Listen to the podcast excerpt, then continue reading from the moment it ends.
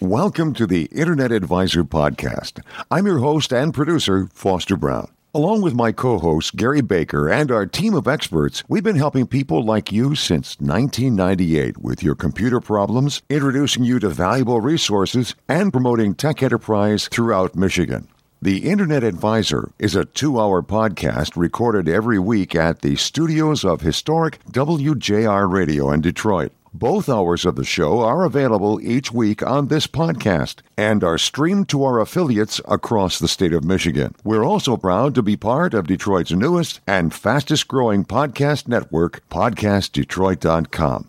And now, here are your hosts with this week's Internet Advisor.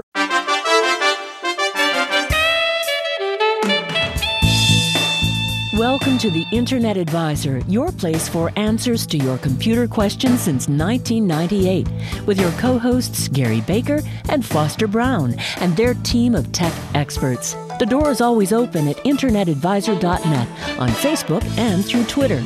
But right now, it's time to get you in touch with your helpful hosts on this week's edition of Internet Advisor. Welcome to the Internet Advisor. Hi, I'm Foster Brown, the producer and co host of the program, and we've got a great one lined up for you today, especially for those of you who have longed to get a better internet signal into maybe your rural community or into urban communities that haven't got those real strong signals. We're going to be talking with Adam Longwell, who is the executive director of MetaMesh in Pittsburgh, about how they're handling that problem. And we've got another hour of answering your questions coming up.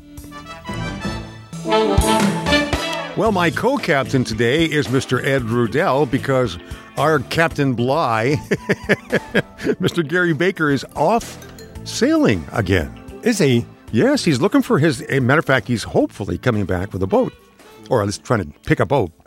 it's not a boat, it's a ship. it is. It is a ship. It's enormous. No. Gary is down in uh, the Caribbean right now and will hopefully be back with us uh, this next week although we're going to have to start using the internet a little more creatively, I believe. And somebody who's going to help us with that, I hope, in the future will be Sherry Cam, who's in studio with us. Hi, Sherry. How you doing? I'm doing really well, thank you. Sherry is uh, the uh, president CEO of Cam Consulting, a PR agency, but she's also our uh, expert on the internet, on social media. And you have been doing a lot with that over the years, consulting with your clients as well. Mm-hmm. And what we hope to do, by the way, sometime in the near future is to have you help us get hooked up with um, Facebook.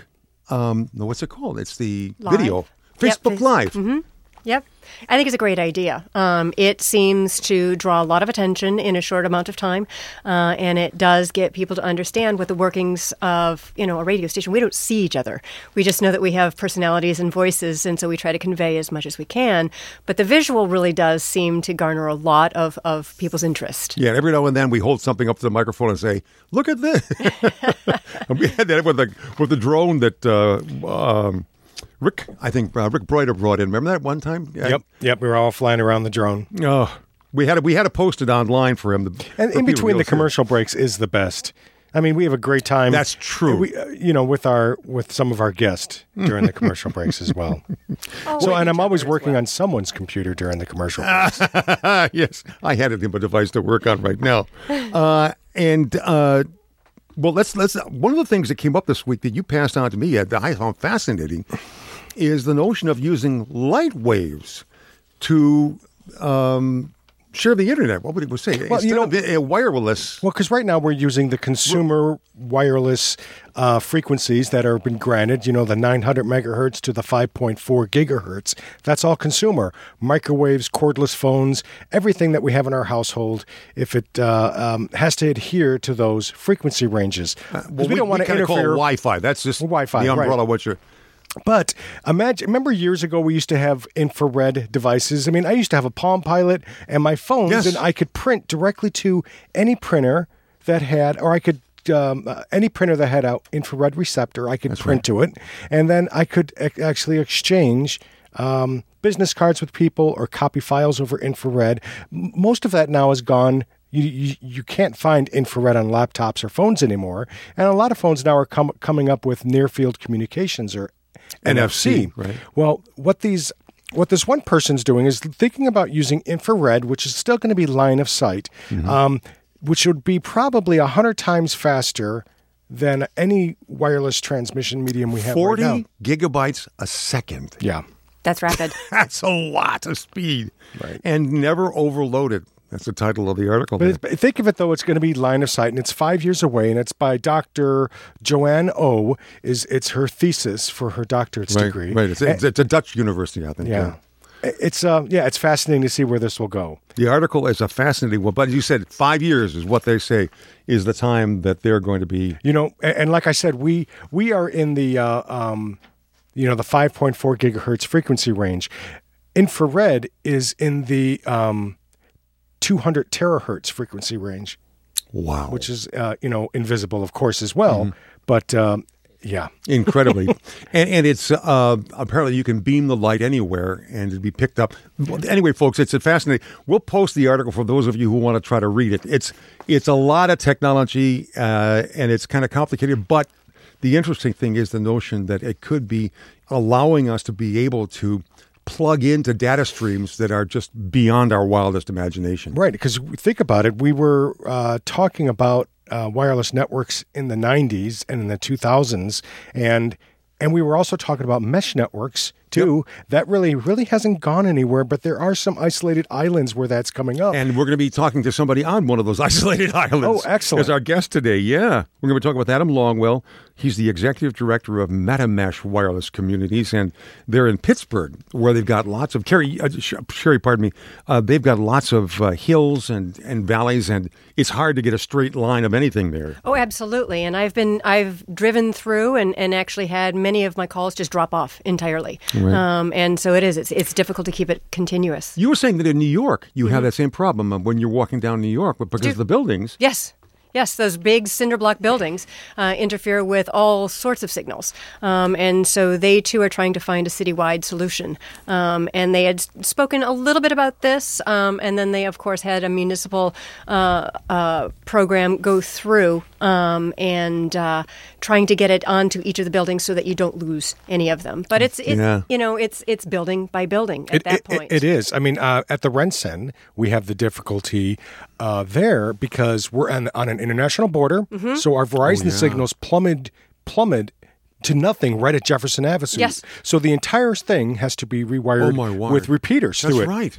And and but Rogers has no problem spilling over our side of the. the uh, Sorry, the- folks. the we don't mean to Detroit speak badly of our Canadian neighbors to the south. no, exactly. But they do. They kind of They hijack the, the signal. They Uh, do that on the east side of They town. do. In the They Grosse certainly Pointes, you find that too. yeah. yeah. So it is it is quite an expense to to outfit all these individual buildings with the repeaters necessary to It is. yeah. Well, we're going to be caught. We're going to see what the solution is that they've come up with in Pittsburgh. And by the way, this I think is also a solution uh, that people would hope to see in rural areas where you can maybe get. Uh, I'm thinking going, going up north, we've got a, a, a strong backbone that goes up the state to the bridge, but then getting that signal out into the other communities, you know, as you go up, becomes difficult to continue to spread that internet signal to places like you know Rogers City and some of the other ones that are up there off the signal. Okay, we're going to come back and talk about that mesh network. I'll be talking about this uh, creative way of dealing with getting the internet into areas where it's not really that accessible. Adam Longwell, our guest. We'll be back with that in just a moment here on the Internet Advisor.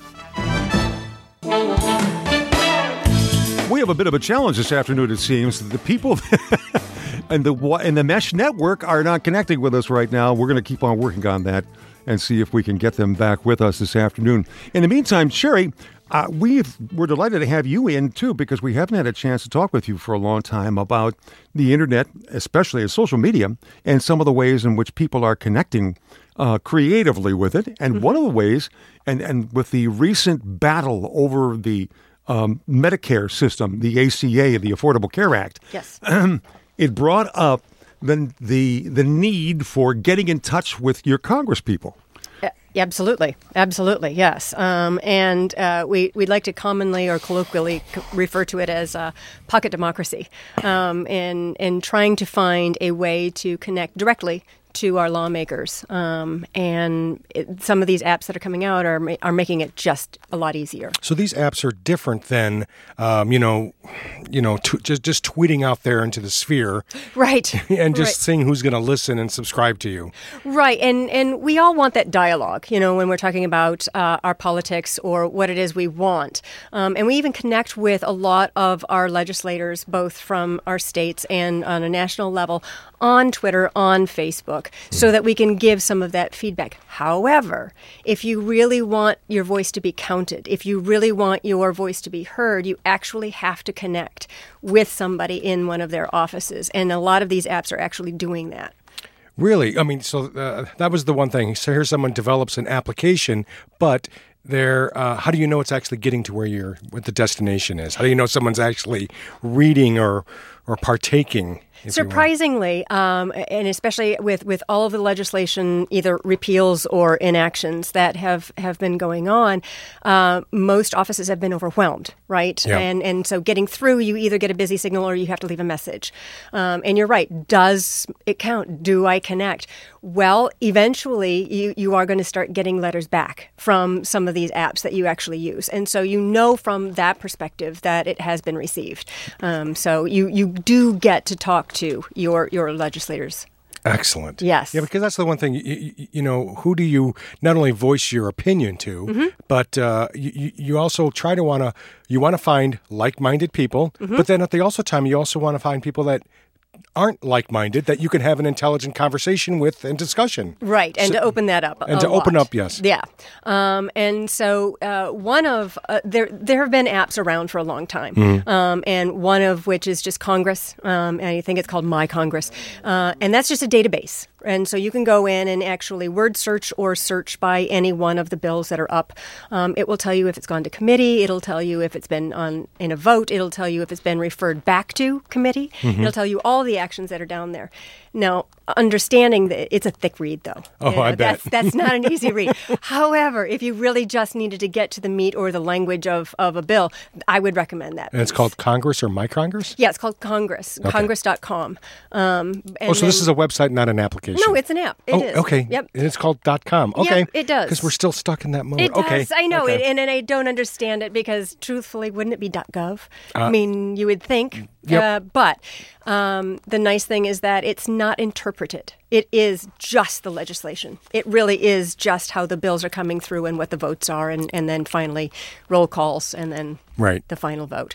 Um, but, uh, you know, coming out of this last election, we had a rather executive action happy president, um, and he was threatening to take away monies either from universities or cities who wanted to be sanctioned mm-hmm. cities, uh, and well, including radio stations. So oh, the including entire, radio stations, yeah, absolutely, public radio. And so my alma mater, uh, you know, two students over at UC Berkeley, undergrads, not grad students, mm-hmm. um, were really trying to defend UC Berkeley because he was threatening to take away their money. Right. And so they created a logarithm that checked that that uh, White House website anytime anything changed. And so it's called presidential actions. And so anytime he he enacted anything, you know, all of those those mm-hmm. uh, executive orders, it changed on the website, and so it would force out any of the information. Uh, and so it's it's an interesting app, right? Um, but not my favorite, right? Um, and and there is another one I'm going to tell you about, which is Voter. It's called Voter, and it is the Tinder for politics. it really is. You swipe right to agree, and you swipe left uh, to disagree. Um, oh, okay. Yeah, I mean that that's really what it is. It's not it's not that you're dating, you know, on the app itself. um, although you may feel like that sometimes uh, for the number of times that you're calling your your lawmaker these days. Um, but uh, it, it the it, you take an initial survey, and it's it's a great app to find people who are like-minded, like you said. Um, it's one where you can you can gather people kind of in a social way and talk about those those things, um, and then you can finally um, uh, post your views, but it's anonymously. Right, so you're not really there talking to anybody. You're not really there connecting to your your congressperson. Um, the uh, the other one that I love and the one that I've been using um, is called uh, no no no not that one. Uh, countable. Here we go. Sorry, I just couldn't remember the name of it. Oh, countable. Yes, okay. countable. And this is my favorite piece. Um, it does summarize all of the legislation that is up for vote, and it does. If you if you set it up right, you can get a push for anything that's supposed to be enacted in, in DC. Um, now, the summaries are written by journalists. They're not written by lay people, and they're not written by people who are going to step back with a bias, or hopefully not Yeah, too much of a yeah. bias. Um, but it also has a place where if you want more information, you can cl- click on it and go to the actual writing of, of the bill itself. Um, however, you can go through and vote the way that you would want to have your lawmakers vote, whether it's it's a senator or a congressperson. And you can let them know how you feel on every single one of these topics. And it does go to them. So you can also have a dialogue with them. You can also uh, have it pushed to you anytime they vote on anything. Which is amazing. Um, so it's all in real time that this can actually happen. And then there are options to go directly to their email and just Now, this site is called what again? countable. Countable. Yes, C Well, O it's an U applica- N T A B L E, and it's an app. It's an app, not a Oh, website. it's an app. Yeah. Wow. Oh, yeah. So when we're talking about you know pocket democracy, we're we're talking about just being able to connect on our phones. Because I love that term, pocket Yeah. democracy. I can't take credit for it. The Verge actually wrote it, so I, but but it's very catchy, you know, and it, Yes. it really does tell us what we do. I mean, we we take tests on our our. Our phones these days, or on our tablets, we interact on emails, you know, correspondence. We we do projects on them. So having that ability to talk from from your phone right I to your w- congressperson, You know, I, is, I, is I would like to be an eighth grade teacher, or Mm-hmm. a, and have students put this on their, you know, on their phones, Yes. and just to see because you know, I, one thing I hated. I'm sorry, I should have said eighth grade government teacher. yes, yes, Um, yes. Because I still remember my eighth grade, gov- and and he was also the football coach, Okay. and he th- he he shoved government down our throats, Oh, and yeah? oh, and um, we yes, Well, and we even uh, simulated when I was in eighth grade. We even simulated um, uh, electing a, a, a president, right? And it was it was one of our students. Yeah. But we we held Congress, we had caucuses, we had primaries, we had and, and they had to have a platform, and you know we, we eventually got to the conventions, and you know it was a really big deal. Wow. So, well, yeah. we've been talking, by the way, excuse me just a moment because we take a break in just a second here, and we've been talking about pocket democracy. And uh, Sherry Cam has got what we're going to do is we're going to post this information for you on our website, internetadvisor.net, after the show to make sure that you can get to it. So if don't try to go off the road and, and write this down, but we can make it. Let's let's take a break. Um, and when we come back after our, the these messages, we'll recap some of these things for people and uh, on pocket democracy, and hopefully we'll be able to make our connection with Adam Longwell from uh, Pittsburgh and the MeshNet folks down there. Barring that, we'll be back to talk some more about social media and it's giving us an avenue into making our voices heard both in Washington, D.C. and in our state capitals as well.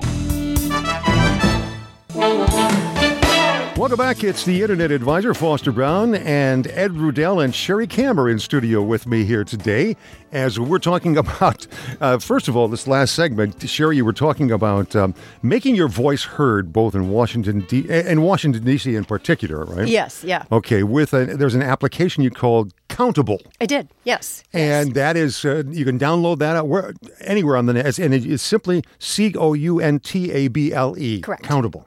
So Google for that. We will have those links up online.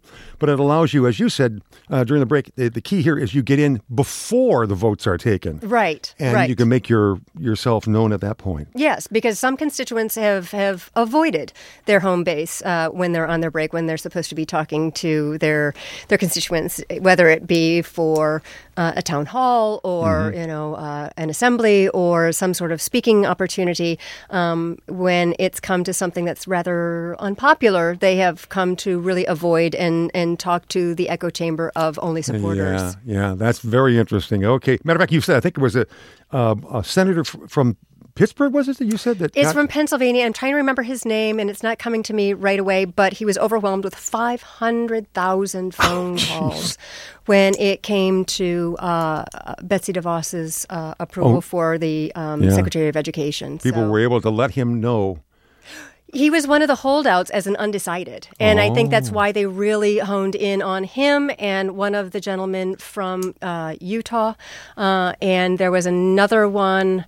It was one of the middle states that I'm still not remembering. Mm-hmm. Um, but they were hoping to sway one, just one Republican, um, so that it would change uh, her her approval. And, but didn't and at didn't. time. No.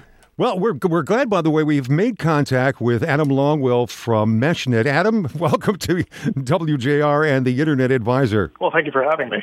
Yeah, I'm glad that we made the connection uh, through the MeshNet. yes, terribly sorry about that. That's right. Let's talk a little bit about uh, MeshNet is interesting because of the, the geography of Pittsburgh where you're at right now. Am I right that with all the with all the hills that you have there, it's difficult to get signals through to certain communities. Am I right? Yeah, that's absolutely right. And uh, more flat areas, you're able to um, provide uh, 802.11 wireless internet access mm-hmm. um, much more easily. But because we have so many so many hills in Pittsburgh, it presents a lot of challenge for doing um, uh, far-reaching uh, internet access or far-reaching wireless ser- internet service providing. Okay, so how does MeshNet and first of all, what is a mesh net and how does it address that problem where you are? Sure. So a mesh network is a style of uh, networking that is more egalitarian. So the current way that we do networking around the world is, is very hierarchical. You have uh, home and business customers at the very bottom of the Christmas tree, so to speak, and uh, if they want to send a message to their next door neighbor, they have to send their traffic up a wire logically up to the, the nearest router, to the router above that, to the router above that, and mm-hmm. down um, down the same strands of, of Christmas lights again to the uh, uh, to the neighbor who may be on another ISP's network. Mm-hmm. What we do is say, okay, that seems kind of wasteful. That seems kind of inefficient. Why don't we just connect those neighbors directly to each other? Ah. And so we have some technology that allows you to um, at a very basic level, in a very basic sense, connect directly across the street. And this is useful in um, when the internet access goes down for one of the providers in the area, but not the other. You can still uh, ah. you can have kind of a, a backup that uh, the internet access from one provider will kind of swash over into your area as long as you're connected wirelessly to your neighbor who has that internet access. So, what what does this require in terms of equipment? Very little. Um, we've used off the shelf um, consumer or prosumer wireless networking devices that you can find at your local big box store. Um, MetaMesh has actually gone to China figuratively. We haven't actually been there, but we, we've gone shopping in China and have found a manufacturer that provides um, very small, very inexpensive uh, wireless routers that we can very easily package into a watertight case and then install outdoors on people's facades here in Pittsburgh. Um, this allows us to create public Wi-Fi and uh, provide some internet access hmm. uh, in in the public sphere without having a recurring fee. Because the number one reason that public Wi-Fi fails in the United States is that people can't afford it after two years. Right? They get the grant, they get the money, they put up the big network, and then two years later the grant money's run out. They're trying to renew it, and they just don't have the money for the bandwidth or the maintenance. Now, is this infringing upon any user agreements that individuals have with their internet service provider that they won't not like resell well, or you know? No, not inherently. Not by just putting these devices up. Um, but you do need, uh, you do as a as a consumer, uh, you know, as a customer for an ISP, it's important that you check your contract uh, and to make sure that you're not infringing on any agreement that you have with your ISP, um, because a lot of um, uh, home uh, users will have, you know, a few lines in there stating that they're not allowed to sh- reshare or resell their internet access. So we, we hmm. encourage people to uh, read their contracts and make a decision that, that works for them. And, um, you know, we we're totally okay when someone says, hey, I don't really want to share bandwidth, but I like your project. We say, hey, that's fine. You can put up a, a, a repeater and uh, you don't need to be plugged into the internet. But Adam, wouldn't that allow internet? Wouldn't that allow the the Ed's, Ed's question was a good one. Wouldn't that allow the cable companies then to essentially shut down your ability to create the mesh? Well, they can't really shut down the ability to create it because what we're doing is just putting energy, putting electricity into um, radios and that that automatically find each other and create their own mesh network. What they can do theoretically is be able to either legally or technologically turn off access to these devices. But like I said, we're not in the business of going out and finding um, customers and then mm-hmm. encouraging them to break their contracts. In right. fact, we're in the process of uh, finding our own internet access. Ah. Um, uh, which uh, we uh, announced last month through a fiber network that runs around the state. We've been granted free access to the uh, PennREN network run by the KINBER organization. Okay. And uh, we, we're able now to begin providing our own bandwidth for free into this network. That seems, that, that, that seems to be the key, isn't it, Adam? Yeah, I mean that's definitely the direction that we need to go if we're gonna we're gonna survive as an organization or thrive as an organization. We need to be able to be self sufficient and provide uh, internet access from companies uh, that want to see public internet access uh, thrive. And that's the key. This is public internet access, and it's it's particularly valuable, I would imagine, in the areas where you can't get uh, a good internet signal. It would sound like right. I mean, because early, yeah, yes, yeah, because early on when they were talking, you can you can certainly try to build your own, you know, ISP that delivers internet access through a mesh network, but there are a lot of technological hurdles to that. So we market the this this product or this idea, this network, as a solution for public Wi-Fi. It's good for low bandwidth in public spaces where there aren't a lot of obstacles. Okay. And you know the budget just isn't there. Um, otherwise. Right, because you know one of the things he's talking about if, is basically just putting a repeater on the outside of your apartment window so that you can then um, enable that signal to travel that much further into the next person in the next apartment building. Mm-hmm. You know, exactly. so um, so what you're doing is you're just uh, putting on an extender if you will. Early on, when we were talking, or a repeater, as he said, um, early on when we talked about mesh networks with wireless phones, you always didn't want to be the man in the middle because everyone would be using their wireless through your phone, right? When they were talking mm-hmm. about mesh networks for phone.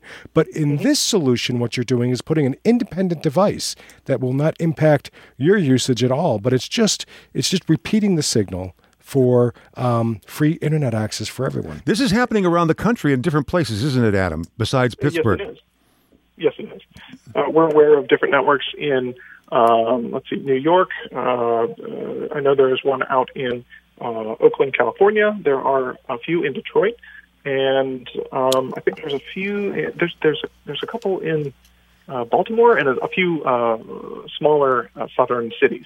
We tried to get, by the way, we tried very hard to get in touch with one of the Detroit, and for right now, at least, we are we're not we weren't able to get them in. I was hoping to have them in on the program today, and we'll do that in the future to talk about how they're using mesh networking in in neighborhoods here, and. Um, it, it's kind of like the people's solution to this problem of connecting. There's a certain democracy involved in this whole mesh network thing, isn't there? It is, and and that's kind of how we started the whole project. Is that we said, oh my God, we have these uh, we have these pieces of technology that cost eighty dollars that we can pick up literally down the street, and if we buy five of them, we can light up you know a small park in the city uh, mm-hmm. for for basically nothing every month. Why aren't we doing this? We have this solution to putting internet access in a lot of places very inexpensively. Why aren't we doing this? And mm-hmm. so it just kind of grew from there. And right now, you've gone from uh, uh, you're now a 501c3 nonprofit, right? That's correct. We became a nonprofit in December of 2015. Before that, we were an LLC. Uh, but we've become sophisticated, uh, more sophisticated, and uh, we we now accept donations and are doing a lot of different projects which you can look at on metamesh.org, and yep. we encourage people to sign up for our mailing list. There, yeah, we'll, we, uh, we will post that as a matter of fact, Adam, as, as well. Sherry, you want to say? Oh, I was I was really just going to ask because we were talking about democracy, and it's been kind of a topic today. Um, regulation is it running? Are you running up against it at all, or are you running up against any of the internet proposals that are coming through Congress as well? The only uh, obstacles that we have come up against have been mounting devices on historic buildings. We need to be very careful about that. Mm. But we're using all uh, you know open source and um, license free technology. So as long as we stay within the bounds that the FCC has set uh, for broadcast strengths and things like that, then you know we're we're within the law. Mm-hmm.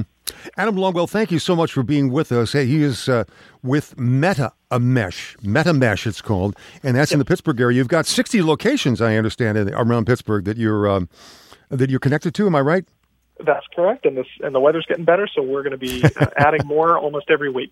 Excellent. Okay, again, uh, that's Meta MetaNet.org. Am I right? MetaMesh, yes. MetaMesh Wireless Communities.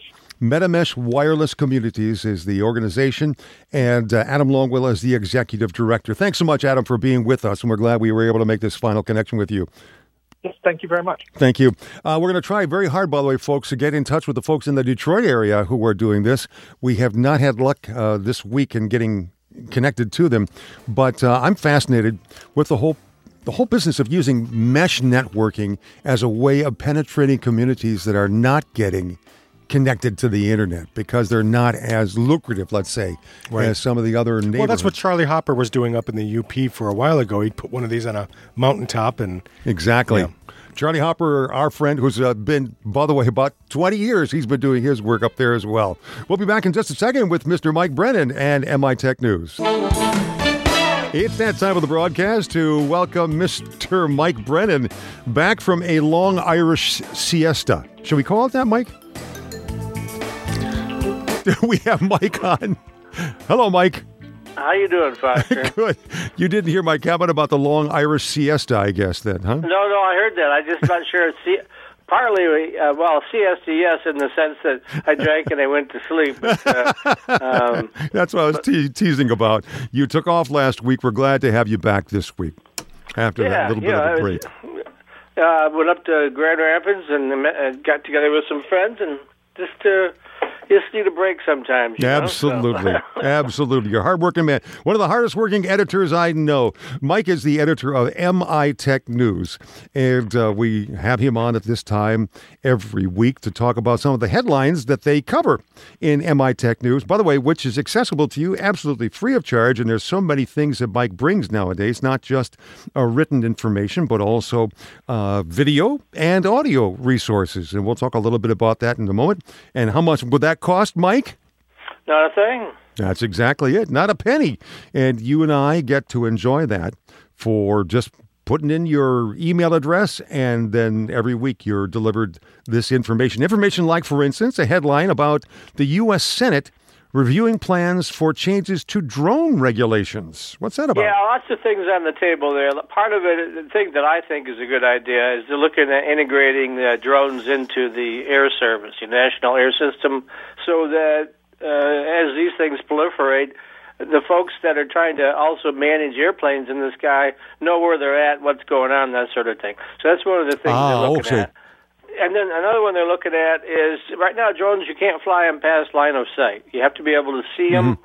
Um, and of course, for delivery services like Amazon, they're experimenting with that in the UK because there they don't have the line of sight rule. But here in the US, we do. So that's another thing they're taking a look at is uh, hmm. should they, you know, uh, with the technology on these really nice drones, I mean, mm-hmm. you're going to spend four figures to get the nicer drones. Yes. But with that technology, can we go past the whole idea of line of sight? And I'm sure Amazon will be very excited about that. Well, we were just, we were just commenting, uh, by the way, during a break. Uh, Ed and I were talking about, and Sherry were talking about drones being used by TV stations now in their yeah. coverage. Oh, um, oh yeah. And that is going to be, I imagine, stretching some of the boundaries as well. Yeah, yeah, and you still have that line of sight rule, which is really mm. tough. I mean, yep. uh, I mean, how how good are your eyes, right? You know, so. Uh, well, I'm, I'm, uh, I'm so We'll see what happens. I think there's there's a lot of uh, people using drones for a lot of things, including film production. Um, yes, because they're a lot cheaper than the helicopter. Oh yes, somebody asked the question of a drone operator. You know, what's this doing to helicopter rates? it's going to be dropping them drastically because oh, it's it's an incredibly cheaper well, than well, well also hiring. the film industry. Yeah, yeah. Think, exactly. think of like the the um, uh, Gold Rush up north. I, am a, a big fan of that show, and they used to use helicopters all the time to do that. Now they just throw drones in the air and yep. And they can take very, very, very good images mm-hmm. up there as well. Uh, how about uh, this? Is kind of interesting. Maybe sure you can comment too. Facebook is adding VR to its timeline, virtual reality. Well, with a few provisions, you have to have the uh, you have to have the Samsung VR set up and you have to have it's through the Oculus. They acquired Oculus a while back. That's right. And so you get 360 degree VR apps if you're using Facebook and if you're using the Samsung Gear VR and a few things like that. But it is a starting point. Mm-hmm. And so, and I've seen it already uh, where you know people are shooting live stuff, and you can essentially spin it around and you can see everything eh, 360 degrees. So eh, VR is coming, and, and this is a good start. Mm, okay. Um, um, one piece of good news that you reported here, I thought, for an area that has been beaten up liberally, and that is the Flint area. And uh, you're reporting that there's new investment and more jobs coming to Flint, which has got to be good news for them. Yeah, Huntington Bank is putting in a call center in downtown Flint, right across from the University of Michigan Flint campus. I suspect they probably want to get some students. Um, but it's going to create 60 new jobs, and it's a $5.4 million investment and uh, helped out by by some money that came from the Mich- Michigan Strategic Fund, about four hundred and fifty thousand dollars. But hey, sixty jobs, you know what the heck? Uh, in Flint, any any good news, they hang on to real hard. Absolutely, yeah. They they need a break up there. We're talking, by the way, with Mike Brennan, who is the editor of MI Tech News. Mike, I mentioned before you've added some video to the feeds that you are now offering people as subscribers to MI Tech News. Yeah, quite a bit actually. Um, we studied this for a while. Uh, Ostole and his team talked me into it, but so I've had to learn all these new tricks because in the beginning I'm shooting at all the stuff and editing it because I'd have to be able to really understand it. Uh, then once it gets up and running, I'll build a whole new business around it. But we're already offering it. Uh, shot some really good stuff uh, on at OU Incubator, where they're having this big program in about two weeks, where uh, it's called the Innovation Weekend, where a bunch of people can come in and really get a lot of help on creating brand new companies, and it's all free, courtesy of the uh, NEI folks, uh, so can't beat free, right? Nope. So that's one of the videos we have up there. I have some of my sponsors. We've shot some videos, uh, Online Tech, for instance, uh, Mm-hmm. after the debacle with Amazon Web Services going down. We shot some stuff with them that, where they have an always-on service, saying, you know, you if you're with us, you wouldn't be down like you would be on AWS, and so we've done lots of stuff like that. Excellent, excellent. And folks, that's the kind of thing that you're benefiting from as well as a subscriber to MI Tech News. And it's quite simple. Go to mitechnews.com, put in your email address, and you are going to become one of the many people, thousands of people who are enjoying the content that Mike puts together every week about technology and entrepreneurship in the state of Michigan. Mike, thanks so much for being with us and have a great week. Thanks, Foster. You too. All right, that's Mr. Mike Brennan. Uh, Sherry, while we have you in studio, we're talking about uh, Facebook, and I want to, if you could, talk kind of quickly, and we just talked about a little bit right now. We can maybe talk at the beginning of the next hour about Facebook Live, this new video um, uh, product that Facebook is putting out. How do you use that? Well, socially, uh, you know, you can promote something that you're actually doing, whether it's an opening or a gala or, you know, a birthday party, whatever it may be, and let people know in the in the week coming up to it. Um, but but essentially, you're walking around, or someone else is walking around with their their camera in hand and actually. Uh, broadcasting it live. So if you've got Wow. family across the country, they can't come to a Yes. big 80 year old birthday party, uh, but they want to be there somehow. You can actually broadcast live. Or if you can't make to a concert, you know, that your grandkids yeah. are going to be at. Oh, that's an excellent way. Yeah. it. Is this a paid service? You have to pay for this? or- No, no, not at all. No, Really? it's it's available, yes, as a user, and it, you don't have to be a business user either. Um, although I will say this: the the biggest users of of Facebook Live are the news uh, uh, programs, and so BBC Live uh, is on there, um, NBC Live is on there, you know, and and once again.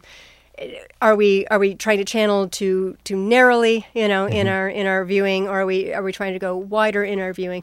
But uh, as events unfold, you could actually see them live. Now, are, are they recorded so that you can actually re- uh, review them later? Or- yes. Yes, and that is that is Oh. the, the the great benefit of it. Now, it takes a little while because it it, it does need to be processed, Sure. um, and so Facebook takes a little, little bit of time, as does YouTube, How big a chunk can you can you broadcast?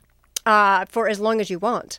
Um, they broadcast a lot of the uh, Senate um, appointments, and they broadcast a lot of of uh, the cabinet appointments in the Senate and the arguments that went on, and so. Um, we saw a lot of what went on actually in the Senate chambers. Well, I'm thinking of broadcasting something much simpler. Like I have a duty in our mm-hmm. family, our extended family, of when we have birthday parties, mm-hmm. when they sing happy birthday, they bring the cake out and yes. somebody I that's my job is to film that. Oh, outstanding! So I could use that. Then. Absolutely, absolutely. So, so whether you do it in a family group, right? So then only your family will see it. Sure. Or if you wanted to do it live for absolutely everyone in the world to see it, you know, just depending on where you have your, your privacy settings. Uh, but yes, yes. And so then you document that in, in your Facebook stream. So they would watch that live, but as Ed was asking mm-hmm. the question, it's going to be saved there. Mm-hmm so they could come back and view it then later on Absolutely. as a saved video. Yeah. So uh, do you have the same restrictions or same controls that you do with any with the others on um, in Facebook? I can make this a public viewing, or I can make it a private only. You can. Perfect. Yes. So your yes. privacy limitation, whatever whatever that limitation is, Very as you important. said, it could be a family group, yes. and only the family group sees it. We are definitely going to have to do something with this, Ed, for our program. We'll get our smiling faces on camera. We got to do that. Okay. All right. I got a GoPro. We can do it. There we go. All right. Thank you so much. Sherry Camp is going to stick around, and with Ed Rudell, we are going to go into our second hour, which is the one where you get to ask the questions and we come up with the answers. 800 859 0957. 800 859 0957 is the number to call. If you got a question, we will do our very best with Ed Rudell and Sherry Cam and myself to find an answer for you. And particularly, if you have a question about social media, we've got Sherry here as a special expert in that area. There'd be a good time to ask that kind of a question. Again, if you have a question about your computer, about anything that's going on with your devices, 800 859 0957. You're listening to a podcast of the Internet Advisor Show. To see the show notes for this program, visit our homepage, theinternetadvisor.net. You'll discover past podcasts, our free toolkit with software to clean up your computer and keep it running strong and many other resources. You'll also find links to mitechnews.com, our co-sponsored weekly tech and entrepreneur newsletter, edited by Mike Brennan. If you have a question for our hosts, just click the contact button on the homepage and send us an email with the details. And don't forget to look for us on Facebook and Twitter and at Detroit's newest podcast network, podcastdetroit.com. Now, let's get back to the second hour of the Internet Advisor. Welcome to hour number two. And that's your hour on the Internet Advisor. What do I mean by that? Well, this is the time when you get to call in with your questions. You set the agenda. And by the way, the only dumb question, this is our mantra, is the one you don't ask. And we want you to ask whatever the questions are that are out there about your computer, about your printer, about your phone, about whatever the device is that you may be working with. And Ed Rudell and Sherry Cam and myself, Foster Brown, are here to answer that question. 800 859 0957. Well, it always takes some brave soul to break the ice here and uh, ask that first question. And I would encourage you to be that brave soul and get the ball rolling at 800 859 0957. Uh, we've been doing this uh, going on. This is our 20th year that we're involved in doing this. It's amazing to me. Yep. But that's still going on. Ed Rudell is in studio with us along with Sherry Cam. Thank you so much, both of you, for being here yep. to help to answer the questions. Let, let me prime the pump a little bit. All so right. I had someone at work that basically they said their sister was having uh, difficulty with Windows 10 updating. Oh, and, yeah. oh, I said, you know, bring it in. I'll take it home. I'll take a look at it. I must have spent six hours on that thing, and I could not, Oh, could not get Windows 10 to update from a critical update that was released last October. And I did all the fixes I knew. I went into Microsoft's forums, and I tried a few things. I tried doing the the unit would not let me do a system reset, and which means basically reinstall Windows 10 on top of Windows 10 and that just frustrated the heck out of me. And the reason why is I've run in this, into this problem several times with people that came with a Windows 8 computer. Oh, and then I'll update with to Windows 8.1. Oh, okay, that's fine. Oh, and then you get your free upgrade to Windows 10. There were seven disk partitions on that single hard drive. And not Wow. a big deal, but the Windows reset doesn't work when you do that, unless you take some, um, you know, basically hack the registry and tell it which of the restoration partitions you want to use. Um, and and because the because each operating system has their um, own hidden partitions they use. So basically, I was able to back up your data, and then I tried creating another Windows 10 uh, USB installation drive. Microsoft provides this utility called the the Media Creation Tool. It lets you create DVDs Yes. or a USB flash drive, but their instructions still say that you only need a four gigabyte hard drive or flash drive. That's not the case. That was the case last July, you know, in, Yeah. in 2016, um, or even when it first came out. It now takes 4.7 gig to build a stick, but their instructions don't tell you that. So an eight gigabyte stick is the very basics for that. Yes, and then after I did that, and uh, I was able to then build a computer out and get rid of all those darn partitions. But Windows by default, Microsoft's install doesn't by default delete that. It just installs it. You have to go into the custom setup and say, "Would you delete all this other crap and then uh, all these other disk partitions and all the old Windows installation files?" And I want to. I just want Windows 10 clean. And because that's all she had was basically Windows 10. She didn't have Office. She just liked her pictures and her Facebook and Right, right. and it works like a dream now. It did all the Windows updates. So Windows 10 does work. it does. sure, you use Windows 10 too, right? I do, but I have I have a very similar experience with the upgrades uh, that Ed just related, um, and in the process of of trying to get rid of the partitions, um, it lost one of the, and I'm trying to remember what it it, it lost one of the essential. Uh, uh, elements to actually uh, reinstall, and so I lost entirely all of Windows 10. Oh, And yeah. I- and so I was able to back up my information. I didn't lose any of my data. Okay, but I will say this: I have a brand new hard drive right right, right now. Yep. Uh, for exactly that reason. It was it was eating up every bit of, of memory I absolutely had. So. yes. All right. Well, let's get uh, get to work here. We've got uh, Mike with us from Wayne. Mike, thank you so much for being on the Internet Advisor. What's your question? Yeah, thank- thanks for having me. I got uh, I got a question about online gaming through Xbox One. Mm-hmm. Um, now this gets a little uh, gamey nerdy, but the uh, uh, my son-in-law is having a hard time switching his NAT type so that we can get into the same game lobby. He's having a hard time switching his what, please? well, NAT type. oh, NAT. NAT. so type. network address translation is what it is. Mm-hmm. Okay. Yeah, exactly. So uh, we, we tried to go on to Google and YouTube University, but everything is for the PlayStation. Nothing is telling me how to change a NAT type on an Xbox One. So the NAT type, I'm not sure I understand why you would need it because a network address translation is something that's provided by your home router or your internet service provider and the router wireless router they provide you. And and this is where they provide you an address that's 192.168 whatever or 10.0 whatever. So that's my understanding of what a NAT address is. Why would you need to change that to get into a specific Well, I, channel. I think it says that uh, like the NAT type, mine is open. Okay, so it'll match make with anybody anytime. Okay. But his is his is set at moderate, which says it may sometimes have a hard time connecting with other players. So you're saying that it's not in the Xbox, but it's probably like the firewall in a router or something. Well, it depends. Now, maybe I'm maybe I make jumping to a conclusion when I when I say NAT is network address translation, and that's what we use to all of our home Wi-Fi is, is set up for that. Or, or we all get NAT addresses. Um, maybe I'm misunderstanding. Um, or maybe someone else is using the similar technology in reference to gaming. Are you talking about two Xboxes in the same home, and you guys are just playing amongst yourselves? No, we're not in the same home. and We're not on the same network. He's at his place, and I'm at my place. Huh.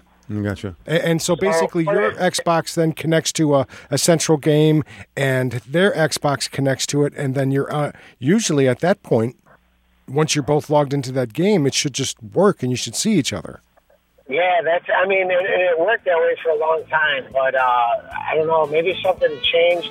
But we looked at the NAT type, and like I said, mine says open, and the party matching is open. And, Okay. and so Mike, Hold on one second. yeah, Mike, hang on. We're going to go into a break, and we'll see if we can noodle in the in the midst of the break. See if we can noodle some solutions for you and come back with them. All right. Thank you very much for calling. The number is 800 859 0957. Earl from Milford will be with you too. Thank you for your calls. The number is open again 800 859 0957. And uh, let's go back briefly to Mike from Wayne. Mike, uh, the uh, Ed Rudell discussed this with you over the over the phone during the break. And uh, here's what we're going to do because this has to do specifically with the game that you're playing. By the way, what is the game that you're playing that got updated? Oh, it's uh, the new Call of Duty. Uh, uh, it's a remastered version of the original Modern Warfare. Okay, and so and what's happened is is that he, he can't hook up with his buddy. It worked a little while ago, but then Yep. after an update, and then uh, reading online, Mike was saying that people are talking uh, the PlayStation. They know what the fix is, Right. but the Xbox One, he's having difficulty. Okay, so, if- here's if what we're going to do. We're Some gonna- of our listeners, Right. There are listeners out there who play the game. We're going to ask you if you know about a fix for this. And the other thing you can do is to go to our website at internetadvisor.net, and there's a contact us button there. You can click on that and send an email and mention Shane Hamlin specifically. He is a big gamer and uh, and a big Microsoft advocate. and so a big Microsoft advocate, and he'll have more information for you. Okay, Mike? Excellent. I appreciate the help. You're welcome. Thank you very much. And I happen to jump to the conclusion that NAT network was relating to wireless. My that whole five minute speech I gave was just throw that out the window. Forget about that. Nothing to do with this problem. All right, and that's to specifically with the game, the Call of Duty game. Okay, let's go to Earl, who was with us in Milford. Earl, welcome to the Internet Advisor. Oh, thank you. How can we help you? I've got a wireless printer problem. It it won't print until I shut it off and turn it on again. Okay, I've got an Apple computer. You have an Apple computer. You have a Mac you're working on, right? Yes, Okay, and what is the uh, printer that you're printing to? HP. Uh, I think it's 8700 Pro. Hmm. And and this is a uh, uh, how how long ago did you get this? Uh, ever, I just started living in this house so about since November, and it's happened consistently since then. Oh, okay. And the the problem is what that you can connect to it wirelessly, and then the connection breaks. Well, he he he print to it, but it never prints out until he reboots his computer. Yeah, when I look at my print queue on the laptop, it says it's waiting for the printer. Ah, that really sounds like it's a driver issue. Yeah. Because especially with HP, is uh, the drivers that they provide every time you power up your computer, uh, or your either your Mac or your PC, it goes out there and it sniffs the local network for the printer and establishes a connection to it. And why would that not be working? Well, I have an 8700 as well, the HP, because it's a great work workhorse. Um, uh, and with my PC, if it goes into um, uh, stealth mode, right, or if, if if the screen goes down, then it loses that connection. Oh, sleep mode. Yeah, sleep mode. And so that may be part of what it is you you haven't looked at um, is whether or not your screen has gone black before you've tried to to print. Oh, yeah. Well, when I walk over to the printer, the screen is dark. Okay, but it, And, uh, Now, are you are you in the habit of always um, just shutting the lid of your laptop or or, or, or your Mac and uh, waking it up and then expecting it to print? I mean, it should. I mean, that's what it's designed to do. yes, I normally do. I close the lid. Yes, I don't shut it off as such, but I do close the lid. Yeah. Do- I, am I'm curious, Earl. Do you have you ever um, simply uninstalled the printer and then reinstalled it? No, have not tried that. That is a solution that has been offered. You know, in other words, if you dump that and uh, then reboot your computer. And then go looking for add a printer. You can Right. go into uh, preferences on your Mac and say add a printer in there. You know that that's a great point because it may have somewhere stuck in the uh, Mac operating system. It still remembers the old addressing scheme that Yep. it his computer had Yep. when he was at his other location, and he said it didn't start until he moved. So removing it and then yeah, that that just might work, Foster. We have had uh, we've had other callers that have, have come in with similar kind of problems, and very often it's a matter of simply erasing it from your computer's memory and then going back and finding it again, and it says, "Oh, here is an HP 8700 Pro. Let's Yeah. connect to that." And reboot after you delete the printer. Yes, reboot. the- yes, exactly. Yes. You don't- Okay. so you don't have any bits and pieces of the old uh, install in there, and Ah. it, it will go looking for it, and then it should install all of the um, the missing drivers and things like that. You're happy with your. It really sounds like settings rather than yes, drivers. Yes. Yeah. Yeah. Yeah. You're yeah, happy with. within, and that's within the laptop. Yes, on your laptop, right? We're talking about Yeah, going go in- there. Mm-hmm. yeah, go into the settings and then on the Mac and then underneath your printers and Pre- scanners. I think. Yeah, it's under preferences, and then look for printers, and then in that you can eliminate the uh, the printer. by there's a little plus and minus there. Okay. Okay. And Now, would you- the the lady mentioned the potential for the printer going to sleep. Is that a problem? No, um, it, it, it, it's all in the timing sometimes uh, because the, the printer will go to sleep if it doesn't have a signal uh, or if it's not used, um, as will your computer. So just trying to problem solve all along the, the process order just to see where it happens first and where it happens second. Ah. Okay. Okay. Thank you very much. All right, Harold, thanks so much for your call. Again, the number 800 859 0957. You know, it's interesting. We've had a lot of calls about printers over the last few weeks. Um, and, and one of the ways, I guess you, am I right? that One of the ways of solving it is simply to plug a USB connection Yep. Directly into the printer if you're having problems with Well, with HPs, when you're setting them up, that's one of the things they want you to do uh, on PCs. They don't know about Macs. Is they want you to hook up a USB cable so that it can identify the printer and then program the printer to find the wireless, the current wireless network that it's on, right? Instead of using the touch panel that's in the front. Um, and he may have to go through that sequence again. Okay. Yeah. Okay. Very good.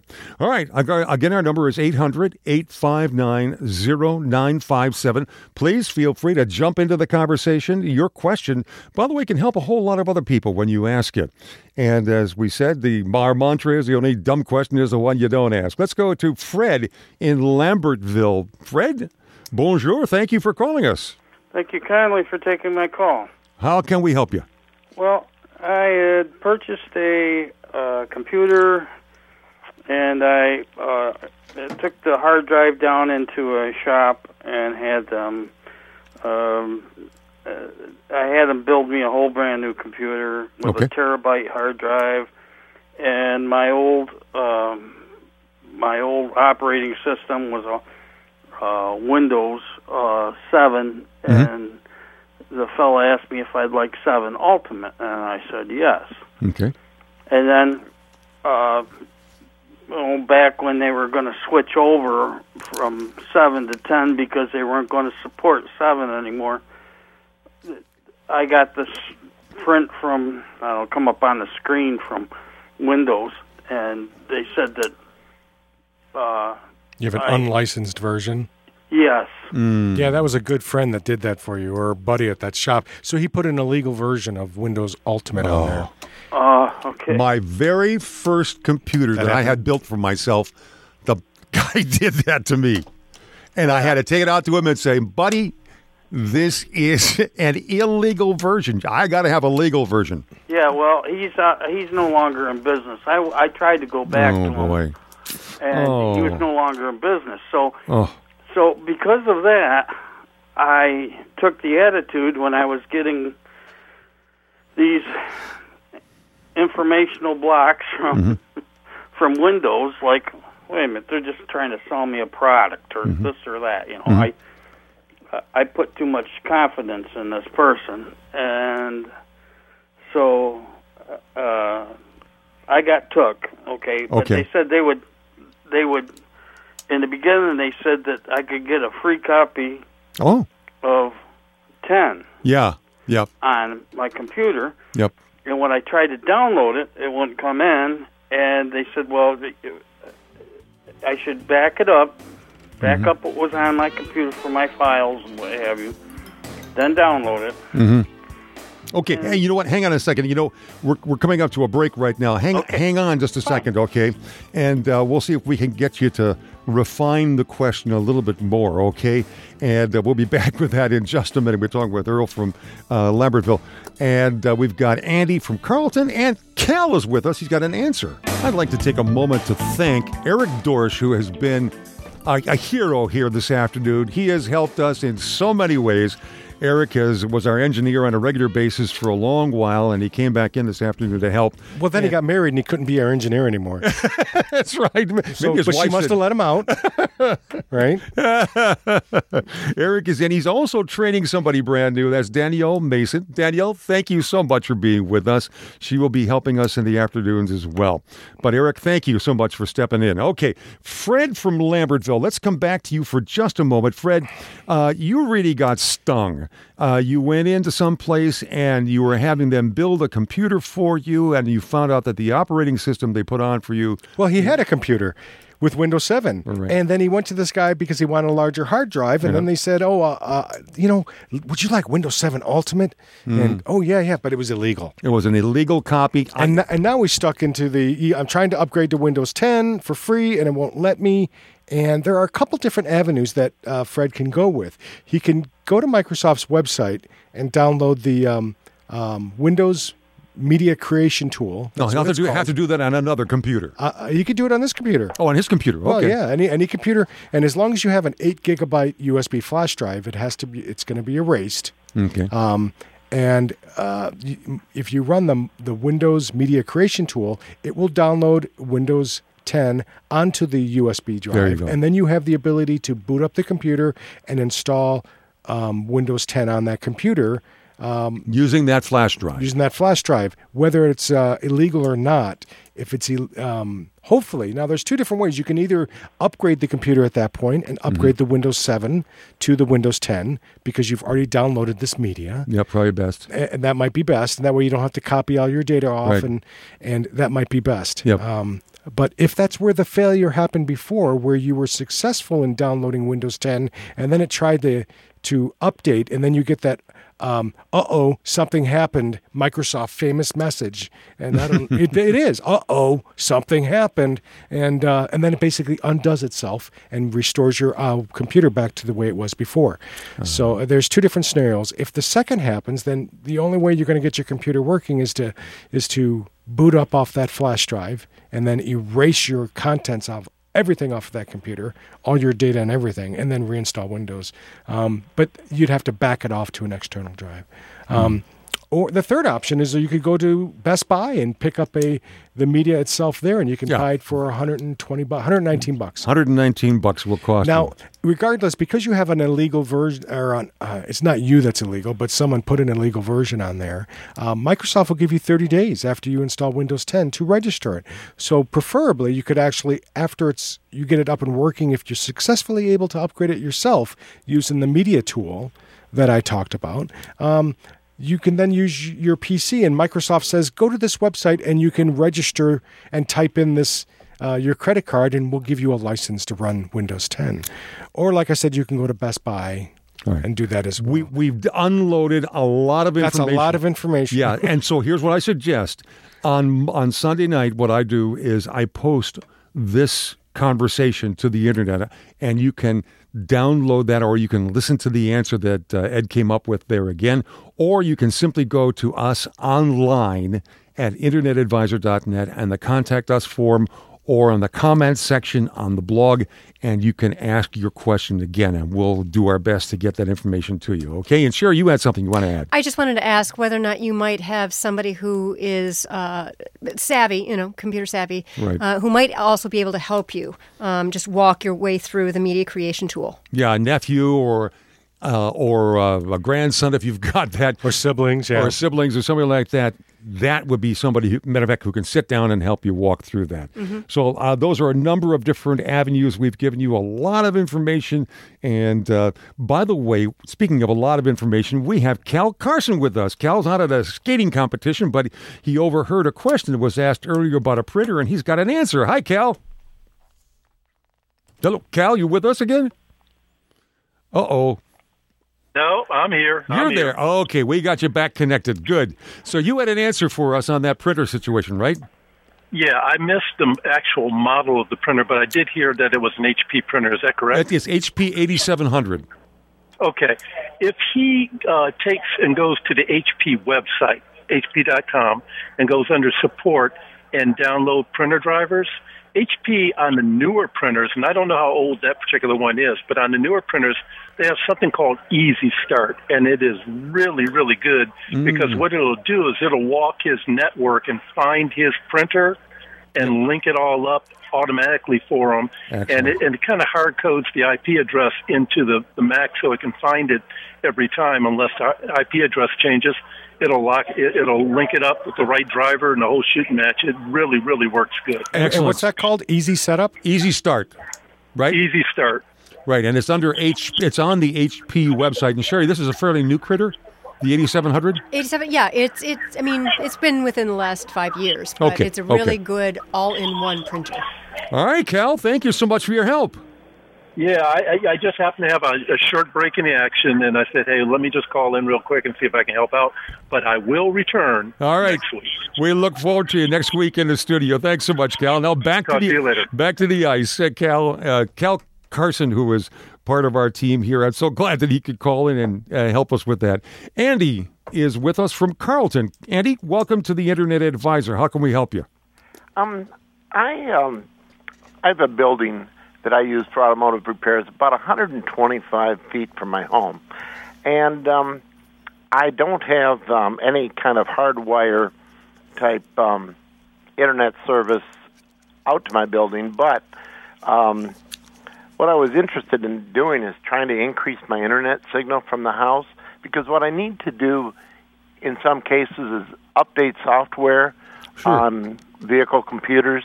Oh yeah, and, right. and it's critical I have to use my laptop. I have to use another piece of equipment, and it's critical that I have a good signal. Mm. Um, and I'm not sure the best way that I can do that. My okay. building's. Oh, Go ahead. How far? How far is it? The building? 125 foot. He said. 125 feet okay. from my router. Oh, really? That's about the same distance as mine. Um, I had two methods. I actually ran a Category 5 cable. When I laid the electricity to it, I ran it with the the electrical wire when I buried the conduit to my shed, which is 140 foot away. But I've never used it. um, I, I, just don't. I don't ha- need wireless network a- or network access in my shop. I, but I ran it just in case. Um, there, so you could bury a line, um, and that's connected to the router. Um, right, and you say cat- category five. Well, they they make them now that are underground rated. So I, but I don't know the the the rating of those. You know, like okay, I actually have a tube with. Um, I have a tube run between the. Um, okay. Um, oh, you do. So yeah, you can and, run a cable. And I actually have a string. Well, yeah, yeah, I have. I have something I can pull it. Through. Yeah, yeah. Well, yeah. that's why you can fish it through the line. That or, sounds great. Or you and what you have to do then is route that to your, um, you know, into your router like I said, okay. and then into the house, into the into the shed. I, I trying to remember the length of of uh, 10.T, which is what he's going to be running, the Ethernet cable itself. But uh, it should be, you'd probably be at the end of it at 120 foot right there. Uh, that's probably oh, the maximum okay. length. And, and, I might be exaggerating a tiny bit on the. Um, that's okay. We do that. okay. I do that too. yeah. But, but no. the other thing is you could also buy a uh, repeater, um, wireless repeaters. Right. They do that.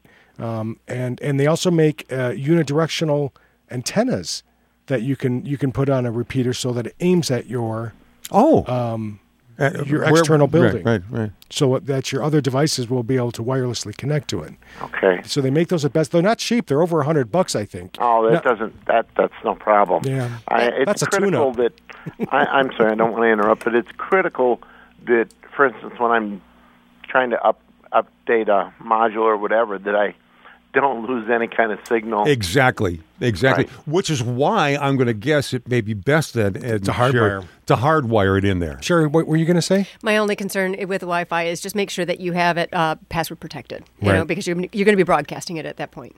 Okay. Very That's good true. point. Very very good point. Yep. Exactly. But I think in particular with your case where you you can't risk having a signal interfered with down, you know, for some reason being degraded, then you probably the hardwiring is the is the best uh, alternative. Yeah, and if you have friends in the construction business, I, I tell you, I had some friends, and w- when they're when they're wiring buildings, anything any spool that's that's less than two hundred foot, they just throw out and recycle my brother's an electrician, especially when they do networking to cubicles and offices. Because remember, the demarc uh, is on the floor at a central location, and when they're wiring to these cubicles, they, these spools are thousands of foot long. So by the time they're done with them, if if they only have 200 foot left, ah, I'm they're going to get rid of that and recycle it for the copper Very because it's not going to make it to the cubes runs. And and you know when they're pulling them they they don't want it to run out.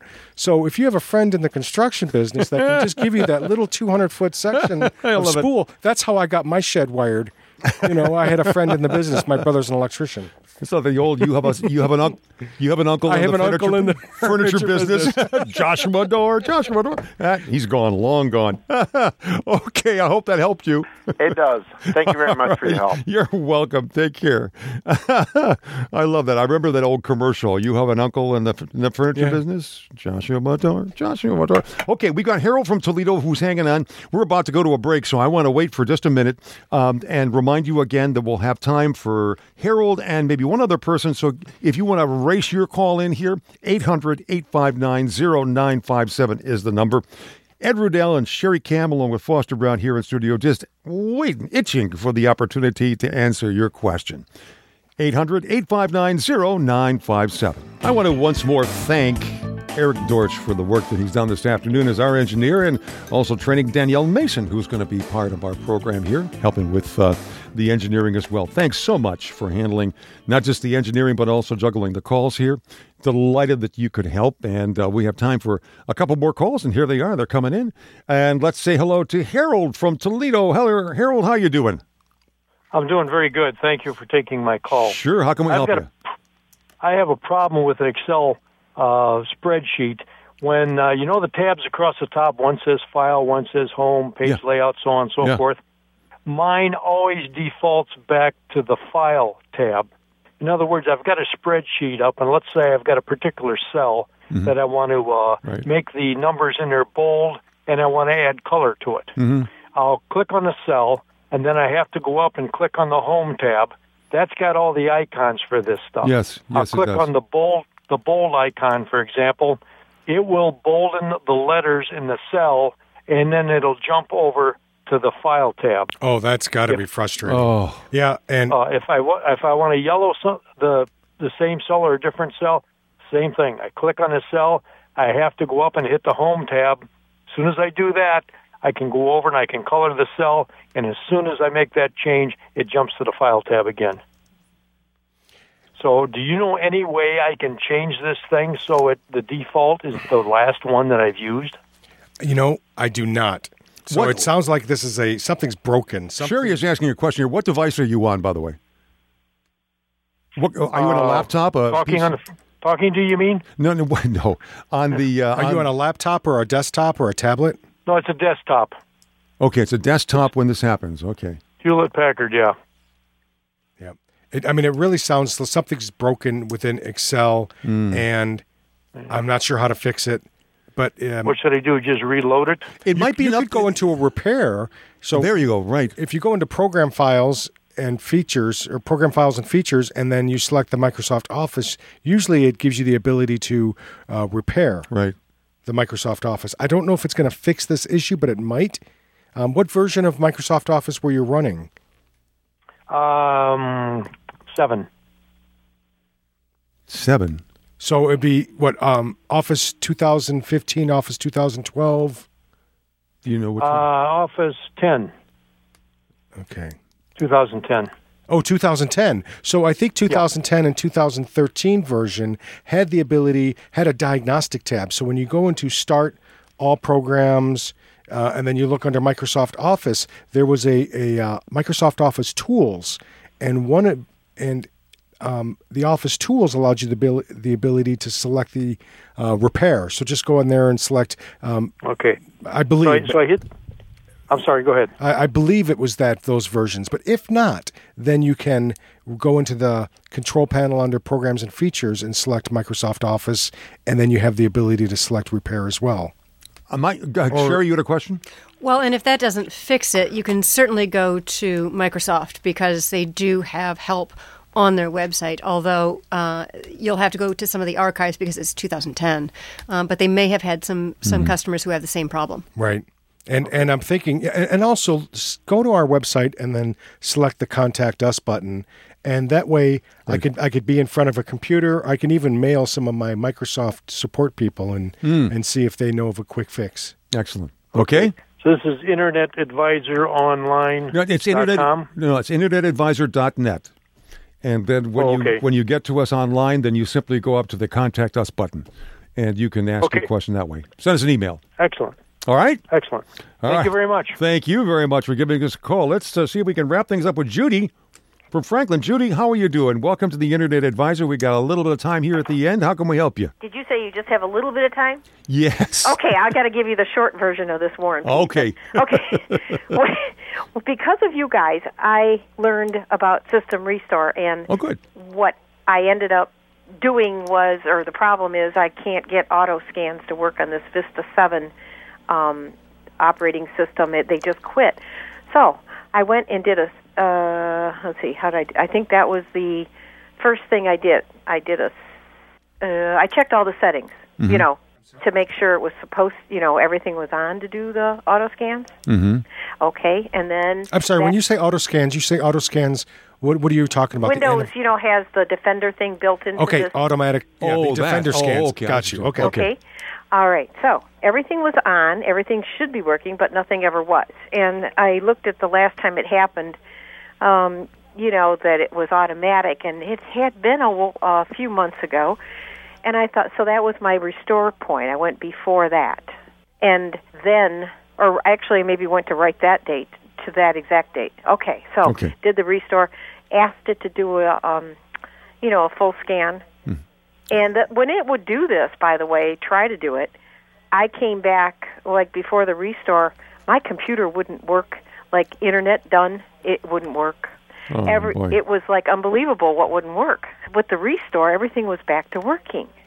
Okay. Okay. So then I decided, okay, so we got a some kind of an issue because when Well- I try to do the auto scan, Mm. it still it breaks the you know it me- me- Well, messes Judy, one of the everything. pro- one of the problems is, I think, and this is you're working with Vista. It's what? No, actually, I figured out what the problem is. I think I would like right. to hear what you All right. No, no, no. Tell us what your solution what solution you was. might say to this. So when I got the system back up, Yes. it um, if I did a before one time before it was like I could tell it was caught in a loop. I got the internet to work and everything else would work, but it was slow.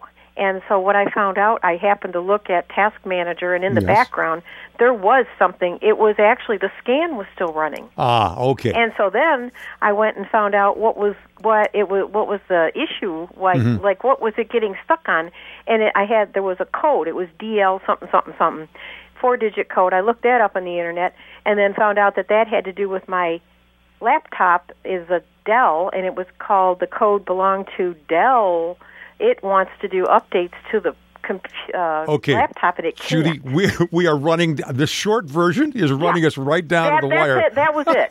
that was it. It's Okay. the it's the updates to the laptop. It can't do, Yes. and that's what's running in the background. So I figure Yes. it needs to be up. Uh, d- d- that, that's what. But it's is. working for you now, right, Judy? No, I No. Uh, if I did it again, I think it can't. This updates can't get in because the laptop is needing upgrades. Right, exactly. It needs a lot of upgrades. So uh, here's what we're going to suggest, Judy.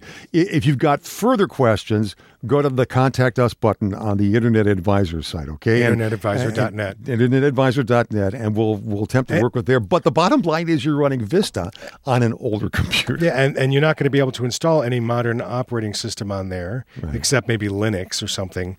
Um, Right. So it's time for a change. Judy, Judy, Judy. It's time for a change. It's time for an upgrade. Yeah. it's time for an upgrade. I know I have I've had the same problem of holding on as long as you can to it, but there's some very good deals out there right now. If you can put your money aside for between about three hundred to four hundred dollars, you can get yourself a very good laptop that will just run marvelously and run like a deer. Thank you so much, all of you, for being here. Sherry, thank you so much for coming in, Sherry Kim. And Ed Rudell, good as always having you with us. Always great to be here. This next week, Cal Carson's back with us. I think even Gary Baker may be back from the Caribbean. I can't wait. If he's tan, suntan. He oh. better hide that He tan. better hide that tan. Thanks again to Eric Dorsch and to Danielle Mason for being our engineers and our screeners as well. It's been a great weekend here on the Internet Advisor. Thank you for joining us. And don't forget, you can get hold of us anytime during the week with your question at InternetAdvisor.net. Look for us online at InternetAdvisor.net. You've been listening to the Internet Advisor Show, Detroit's longest running, locally produced computer show, with Foster Brown, Gary Baker, and our team of experts. For more information about our weekly show, to ask a question of our experts, or find the show notes for this podcast, visit InternetAdvisor.net and look for us on Facebook and Twitter. Don't forget to check the other great podcasts available on this PodcastDetroit.com network. Thank you for listening.